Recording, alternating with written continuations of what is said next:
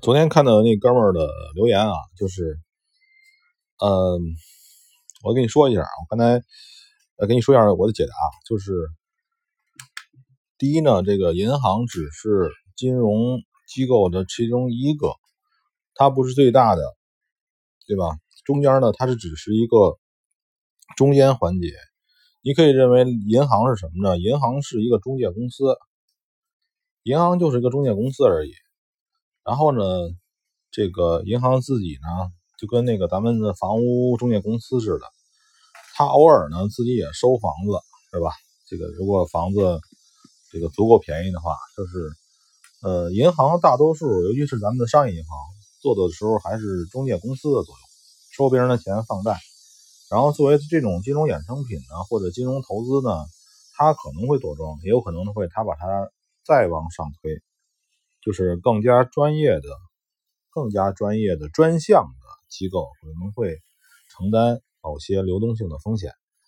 然后呢，这个你提到这个压大压大小的这种东西，嗯，我还是不想咱们再辩论这个事情。只是说呢，其实你看那个股票，股票有买一、买二、买三、买四，有人买就有人卖。所以它买盘和卖盘一定是一样的，在这种类似于外汇这种 CFD 这种标准差价合约的交易里边，它也是有人卖就有人买。不过呢，可能你去买，对方不是交易者，对方是你的上游流动性提供者，比如说是券商，就是平台商公司，或者是说再往上银行，或者再往上的某些。更加专项的，就是外汇流动性提供商，这个是不用质疑的，就是因为买卖都是这样嘛。你去小地摊上买东西，有买就有卖，这一定是一一对应的。它不像，其实你要说那个轮盘那种那种赌场的那种，它也是啊，就是你去买，一定是庄家让你去买，等于说他卖了这个位置给你，对吧？就是这样吗？其实买卖的话，在交易市场上一定是平衡的，只是不是以人的数字平，不是以人数平衡，是以交易量平衡。有五千万的买，一定有五千万的卖，这是万古不变的道理。呃，后边你还提了什么问题？我忘了。然后这两天呢，那个黄金努力的涨，然后这个非美也在努力的涨。挺好，这个这个这个不错。我前两天呢去一个朋友那块儿，他们呢是这个，嗯，算是那种大户了吧，就是在一个某个朋友的家里边，然后呢，这个几个人呢都有自己的这个盘子，都呃，刚才来个电话，就是那个这种属于这种大户型的厂家，但是呢，他们实际上对。这个交易者跟交易者啊，你不要以为是万象相通的。炒股票的人他玩不了外汇，炒期货的人他也玩不了外汇。他可能用他的方法来炒这种外汇，他可能有的时候会盈利，但是呢，它的稳定性是有问题的。这就是思考思考问题的方法。就是我举个例子啊。你看一个朋友，他的交易盘上边什么都有，因为国内的股票有几千只，我不知道，大概得好几千只吧。然后呢，他还交易国内内的期货，期货有怎么也得好几十种产品吧，咱们国内的期货。然后呢，外汇其实也是有，你要说外汇更多了，算上交叉货币对，外汇你也得有上百种吧。这个这个交易呢，不是。不是玩花样，就是我其实不赞同的一点是，是说你什么都要会，你要事事关心，这个东西是是不对的。我觉得这个是不对的。这个会有一些好处啊，就是说，你比如说前两天的银银，我是从来不做银的，但是呢，我没关注它，它可能是一个白捡钱的机会，我没有碰上，对吧？这个也没什么可惜的，因为全世界交易产品有很多很多种，但是呢，有个有个区别，就是说，如果说你关注的是某一个股票或某一个小产品，这个产品它是有一定的市场容量的。我不是我不是说你的资金多大啊，就是不是说你的资金多大，是因为还有别人会参与这个交易，他们会引起呢这个，就是这个这个，就是由于个体啊个体交易者的交易交易行动，引起呢这种产品的这种产品的价格的那个剧烈震荡，这个的话就是有点那个。呃，怎么说？就是说你的就像股票似的，就是说你买不到或者卖不出，对吧？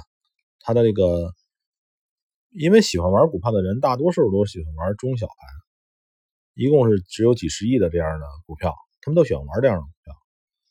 嗯，这种东西我不碰。呃，为什么不碰呢？是因为我觉得这个这个。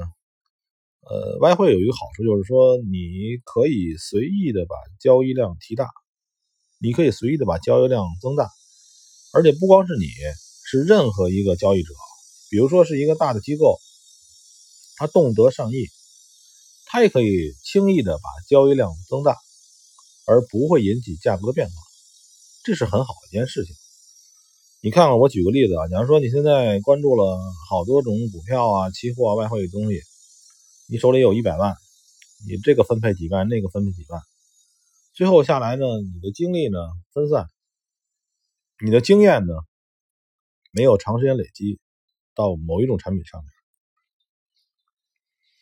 这个会造成什么呢？这个有的时候穷忙活，呃，所以呢，如果集中到外汇啊，或者这种大盘的大宗产品，比如黄金这种大宗产品。呃，你有好处，就是说你可以只专注于一种东西。你比如说，我就做欧美，也可以啊。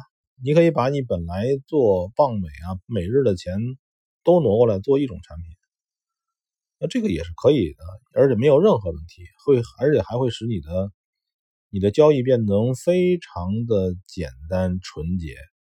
这种感觉，这种感觉的话，很多国内他们做股票的人是无法体会的。他会觉得呢，就是这些东西有些联动，有些产品会起到预警的什么什么作用。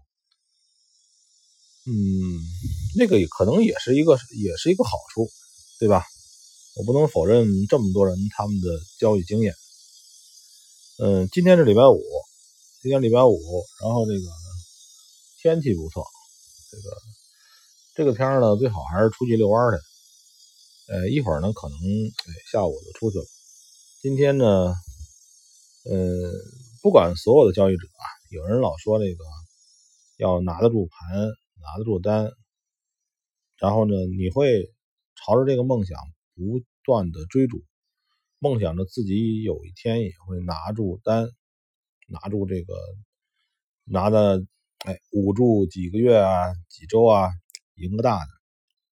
那这样的失败率是很高的，而且呢，我们要的是啊快乐的生活。呃，你不希望每天挣到钱，然后晚上那个还空仓睡觉吗？对吧？如果说你愿意这样的话，你可以多听听我前面的理前面的理论。呃，我不是说每次必须日内啊，是因为最近的这个暴雷情况太多。谁知道这个国际政治上或者什么上又发生什么事儿呢？对吧？你的产品上被他啊邦江一下一关联，一关着一一受影响，你前面的所有的分析维度全都发生变化，那这个是很痛苦的，你控制不了。而且的话，这个其实谁也不希望就是说大伙儿一块一块一块出问题，对吧？很多股票的人可能会有这个想法啊，今天是股灾。呃，就是说这几天这几天是股灾啊，大伙都亏，我亏十万啊，那还有亏五十万的呢，是吧？这还有亏一千万的，那我心里安稳了。那这种想法没有好处啊，最好是哎，你赚钱，他赚钱，大伙都赚钱，是吧？然后呢，这个哪怕赚的少，那这也是赚钱。嗯，今天礼拜五，我这个可能会再做几个小的，我都不叫日内了，可以说是一小时内的单，再做点小单，然后，嗯，这个是一到月底，呃，然后这个又有很多这个大的国际事情发生，你不能保证这个又发生什么事儿了，所以能够周末呀晚上揣着空仓的心情睡觉，那是一种无比的幸福。